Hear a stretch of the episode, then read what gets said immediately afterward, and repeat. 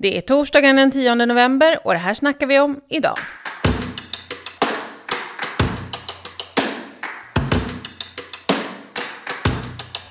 Håller Sveriges riksdag på att kriminalisera granskande journalistik genom en grundlagsändring? Och varför har det varit så tyst om det? Det här snackar vi om idag och i studion finns jag, Anna Herdy och Jessica Wetterling, Vänsterpartiets ledamot i konstitutionsutskottet. Samt på länk Erik Rosén, kulturredaktör på Aftonbladet. Välkomna båda två, kul att ha er med i podden. Tack. Tack så mycket. Det här är ju en rask podd, så jag tänker att vi börjar med att Jessica, du får jättegärna förklara vad det här handlar om. Vad är det för grundlagsändring? Vad är det som händer? Hur kan diskussionen ha varit så bristfällig om det här förslaget? Nej, men man kan väl säga så här att eh, just när man gör en grundlagsändring så behöver man fatta beslut två gånger och så ska det vara val däremellan. Så att det första beslutet om den här förändringen togs ju i våras och eh, nu är det uppe igen för beslut då. Mm. Och om man skulle använda regeringens ord så är det ju att när Sverige är med i olika internationella samarbeten då är Sverige just nu, enligt regeringen, då, den svaga länken. Där det inte är brottsligt att uh, ta del av spionerigrejer och uh, sprida det vidare genom medier, till exempel Uh, ja, Aftonbladet kan vi ju ta som exempel eftersom Erik är med. Mm. Uh, mm. Så att det är ju liksom det som är regeringens case kan man säga. Men förslaget går alltså ut på att kriminalisera? Ja, man inför ett nytt brott kan man säga, eller kanske till och med flera. Men det, det innefattas i det som kallas utlandsspioneri och så kommer det in i olika delar utav eh, brottsbalken bland annat, men också i då det som kallas tryckfrihetslagen heter det. Och då är det ju så att vi tycker ju att det inte finns något behov av den här nykriminaliseringen, alltså att det blir ytterligare ett brott. För att vissa delar av det här är redan brottsligt idag. Man får inte hålla på med spioneri och sådär hur som helst. Eh, men sen så är det ju det som det har varit så många remissinstanser och som också Erik är väldigt kritiska till. Det är ju att det liksom inte finns ett behov av den här inskränkningen för tryck och yttrandefriheten. Och man kan väl säga att det är ju en verkligen enad eh, journalistkår och mediebransch som alla pekar på eh, vilken fara det här är för, eh, för medierna och att eh, också vilka som kommer våga vara visselblåsare i framtiden. Erik, du skrev ju en text på Aftonbladet Kultur i veckan där du menar att beslutet angriper en av demokratins grunder, självaste yttrande och tryckfriheten. Slutcitat. Är det inte lite väl hårt då? Eller du får gärna förklara vad du menar. Ja, jag förklarar gärna vad jag menar och jag tycker absolut inte att det är hårt för att det är ju Alltså det är i sak så angriper det demokratins eh, grund när man ska införa nya brott i yttrandefrihetsgrundlagarna. Eh, och det är det man ska göra. Eh, när man ska göra det så, så, står det i skrivningen att det krävs ett dokumenterat behov eh, för att man ska kunna göra det. Och det finns inget sådant dokumenterat behov.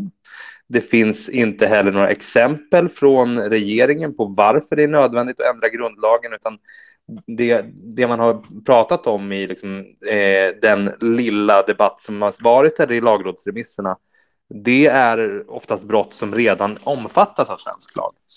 Eh, och om man vill förstå vad det här skulle innebära för journalister och för journalistiken så kan man ju ta som exempel att han Mikael Rutzi som är lektor i konstitutionell rätt och själv har arbetat med att ta fram den här lagen. Han säger att eh, Sveriges Radios avslöjande om planerna på att bygga en svensk, eller att, att bygga en vapenfabrik i Saudiarabien, det hade varit olagligt att avslöja med den här nya lagstiftningen. Det säger alltså han som själv har eh, varit med och utformat den. Och ett annat exempel är, jag har pratat med Fredrik Laurin som är en av Sveriges mest eh, meriterade granskande journalister som jobbar för bland annat Uppdrag granskning.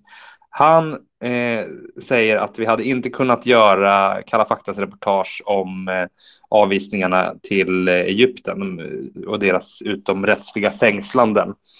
Eh, han har också nämnt exempel på eh, Uppdrag granskning om eh, tortyr i Kongo under FN-EU-operation som hade varit olagligt att publicera. Och den tidning som hade till exempel återgett om, om det fanns en svensk Edward Snowden så hade den tidning som återgav någonting liknande också gjort sig skyldiga till brott med den här nya lagstiftningen. Och det här, det är liksom, det här är bara några exempel och det är några exempel som vi har sett tidigare eh, där vi ser att det här skulle eh, kunna olagliggöras och kriminaliseras. Vad vi har framför oss, det vet vi inte. Och det vet inte heller eh, regeringen, eh, varken den nuvarande eller förra, när de lägger fram det här. De ger inte exempel, de har inga tydliga definitioner på exakt vad som skulle kunna vara olagligt och inte exakt vilka som skulle drabbas av meddelarfriheten och varför det skulle vara motiverat. Man, man har liksom inte kunnat ge den typen av exempel. Det man istället har gjort är att lägga in en formulering och det här kanske Jessica kan bättre rent juridiskt än jag, men att eh, det går, man ska få göra journalistiken ska få göra den här typen av avslöjanden om det anses försvarligt. Mm. Men det är ju liksom en paragraf eh, som är, den är upp till den är väldigt eh, myndigheter att tolka och den ger ingen trygghet till någon journalist i Sverige.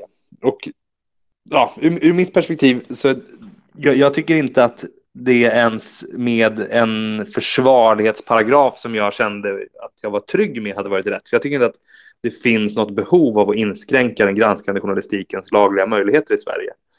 Dessutom är om den här, när beslutet fattades första gången i riksdagen, eh, då hade vi inte lämnat in någon eh, ansökan till NATO än. Eh, och eftersom det här gäller samarbeten med internationella organisationer, då, då, då är liksom även förutsättningarna förändrade. Precis. Skulle man kunna tänka sig då att det blir nästan som att i var, alltså varje del av vårt NATO-medlemskap blir svårare att granska egentligen?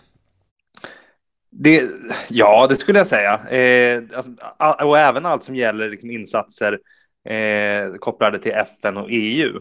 Och det är dessutom så att det, det, behöver inte vara så att vi själva är, enligt hur lagen är formulerad, vi behöver inte själva vara del i de här insatserna, utan det räcker med att det är insatser av organisationer som vi har medlemskap i.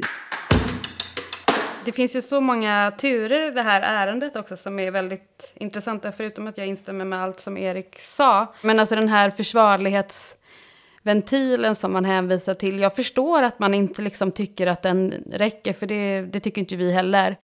För då hänvisar man till att det ska vara justitiekanslern, alltså JK, som, som ska ta upp fall. Men det är ju också regeringens förlängda arm, delvis. Så mm. det, är ju liksom inte, det beror ju också på vilken regering som styr det här landet. Eh, vilka direktiv som JK får och vad man liksom ska fokusera på. Eh, så det blir ju, det blir ju liksom väldigt mycket godtycke. Som kan vara, ja, det kan vara svårt att känna trygghet inför det, tänker jag. Eh, men en väldigt spännande sak är ju att eh, vår liksom, kulturminister som var nu innan valet, Jeanette Gustafsdotter, hon, är, hon var faktiskt expert i just den utredning som tog fram det här.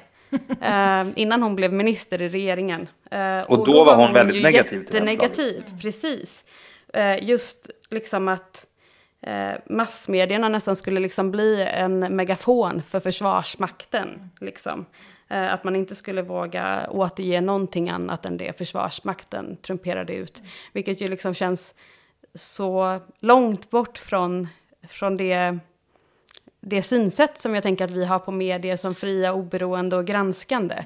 Så att det blir liksom ett väldigt långt eh, glapp kanske man kan säga. Mm. Eh, och varför det har varit så tyst, det är, det är ju jättesvårt för mig att säga på sätt och vis. För att eh, vi har ju varit väldigt tydliga från Vänsterpartiets håll vad vi har tyckt. Och vi har ju varit emot både nu, eh, men även innan valet. Eh, och försökt kommunicera ut det genom eh, vår motion i riksdagen. Och jag fick svara på i alla fall, eh, vara med i någon intervju. Men det har varit ganska tyst, absolut.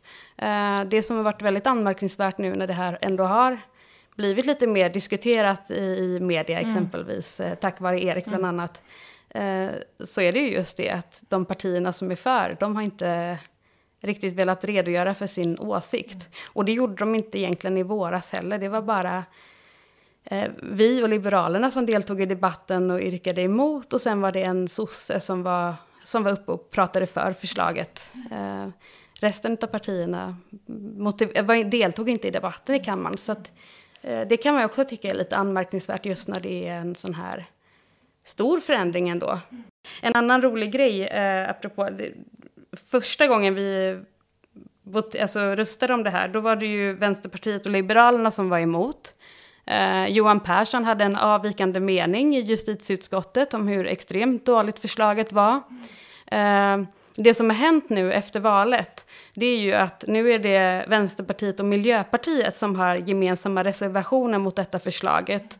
Eh, och Liberalerna har slutat, eh, eller ja, det får ju de förklara själva givetvis, men jag förstod det som att eh, nu när de ingår i regeringen så, så vill de inte ha en reservation mot förslaget, fastän det var en gammal regeringsförslag. Ehm, eh, så att det är ju lite spännande hur, hur de här partierna skiftar i åsikt beroende på ifall de sitter i regering eller inte. Jo, nej, men jag, jag tycker att det är en, precis det du är inne på nu, att Miljöpartiet har lyckligtvis då ändrat sig. Eh, men och Liberalerna har också ändrat sig, tyvärr då. Men mm. det som ligger för oss nu är ju då att det ska röstas i kammaren eh, den 16 november. Precis. Och då, då, tycker jag att den, den frågan som, som journalist som, som jag tänker kring eh, riksdagsledamöternas förhållande till det här beslutet det är att varje riksdagsledamot som röstar för de här inskränkningarna måste kunna motivera varför. Och de måste svara på varför de vill ha en lag som gör Sveriges Radios avslöjanden om vapenfabriken i Saudi olagligt. De måste kunna svara och beskriva vilken typ av journalistik de tycker ska kriminaliseras. Om man inte kan det, då ska man inte rösta för det här, utan då ska man eh, försöka få det här återförvisat till utskottet. Ja men verkligen. Alltså... Så det är det som är på bordet. Vi ska, det ska fattas beslut i kammaren den 16 november mm. och nu liksom är det viktigt här att dundra på om att alla som ska rösta för den här enligt sina partier, de ska också kunna motivera. Ja, men det, man, det är ju väldigt om, om man viktigt. Är, tror på fri och oberoende granskande journalistik, då, då, då är det oerhört viktigt, ja. Mm. Och då tänker jag också att man liksom som folkvald politiker, det, det, har ju varit, det har ju varit väldigt konstigt. Alltså det var ju för någon vecka sedan som, som det gjordes en artikel om det här, eller radioinslag, där alla partier som är för vägrade att uttala sig. Och det tänker mm. jag är det minsta kravet man ändå kan ställa på eh, riksdagspartierna och deras liksom, företrädare, att ändå kunna motivera varför varför man eh, röstar för eller emot ett förslag.